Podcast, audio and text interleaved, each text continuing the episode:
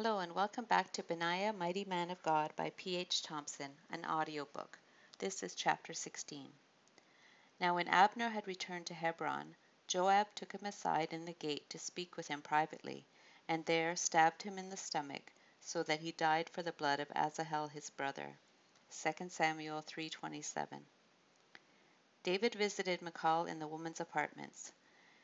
Benaiah remained on guard outside the room, even though David left the door open. There was a long silence when he first entered the room, and Benaiah imagined they just looked at each other after years apart. How are you? Benaiah heard David finally ask. I am as well as can be expected, my lord, Michal answered softly. Michal, you know I didn't want it to be this way. I would have taken you with me, or come back for you. But your father. I know, Michal answered quietly. Then he gave you to another, even while we were still married. Her voice hardened. Do not speak of it. I lived it. Michal, I can't promise you a relationship like we had in the past. Much has happened, much has changed. I know, you have other wives. Yes, I do, but your marriage, I can't pretend it didn't happen. I can't help that. It's not like my father asked me, Michal shouted. Benaiah heard her begin to cry. Don't cry, love. How can you call me that? What am I to you now, David?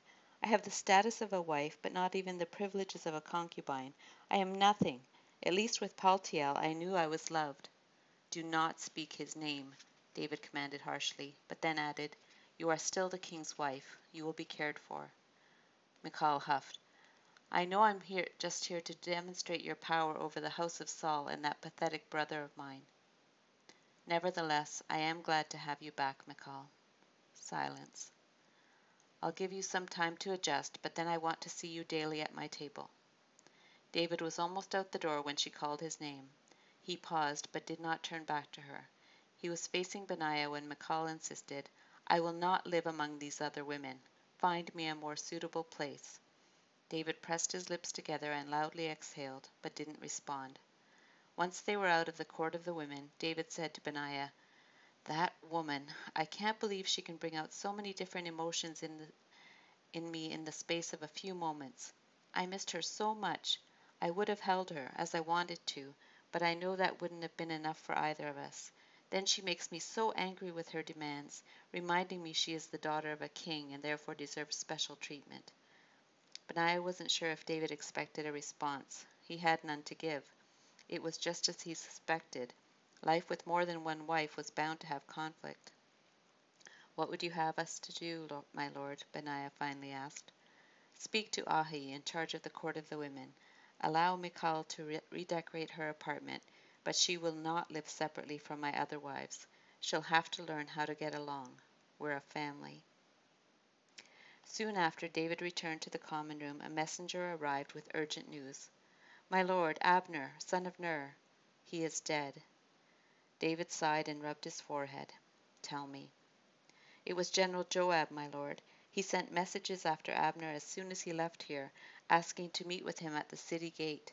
Then he motioned for him to come aside privately. When he did, he stabbed Abner in the stomach. It was horrible. There was so much blood it even spilled over onto Joab's sandals. David let out a heavy breath and shook his head in dismay. Oh, Joab, what have you done? He said it so quietly that only Benaiah heard him. Then he stood and announced in a loud voice, Before God I declare I and my kingdom are innocent of the blood of Abner, son of Ner. David went further, pronouncing a curse on Joab. Let the guilt of this crime be on the head of Joab and his father's house and all their descendants. May there always be illness, infirmity, tragedy, and deprivation because he has done this thing. Benaiah thought it was interesting that Joab's father's line was cursed and not his mother's, as that would include David himself in the curse, since Joab's mother was David's sister Zeruiah. It was just as Benaiah feared. When it seemed there might finally be peace in Israel with David as king, Joab took this opportunity to take vengeance on Abner for the death of his brother Asahel. From what Benaiah understood of that unfortunate incident, Abner had killed him in self defense during a battle. Because of that, Joab could not even legally claim to be taking vengeance for the blood of his, this relative. No, Joab was just acting out his rash and vindictive nature. Benaiah suspected Joab's murder of Abner was also motivated by his own aspirations of power. He saw Abner as a legitimate contender for the role of general once David was king, and he would not allow it. Now the future was uncertain. Would the elders of Israel still want David to be king when their representative had been murdered? Would they even believe David's innocence in the matter? David ordered a state funeral for Abner. He even demanded Joab make an appearance.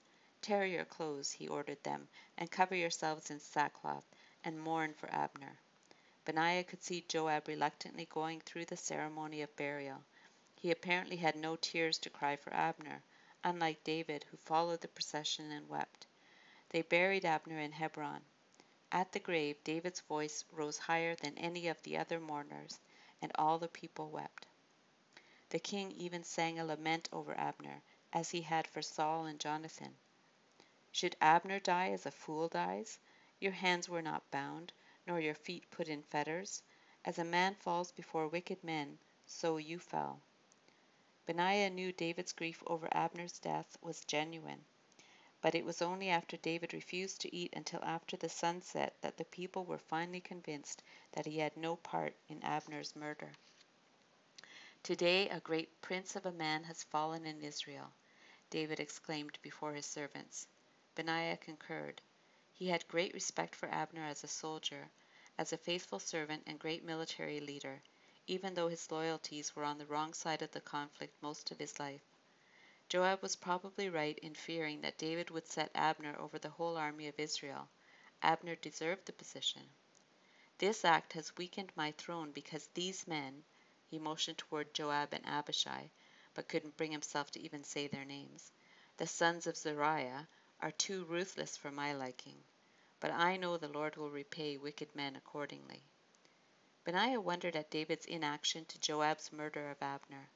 Although he denounced the crime, pronounced a guilty verdict on Joab, uttered curses against him and his father's descendants, and separated himself from the crime politically, he failed to punish Joab directly and decisively. He was leaving it to the Lord to repay him, when it was David's responsibility as king to see that justice was done. Benaiah speculated that the reason for his hesitation to act against Joab was related to Joab's considerable power and reputation in Israel, as well as their familial relationship. But he couldn't help but wonder would this failure to rein in Joab one day rebound to hurt David's future? Keep listening for chapter 17.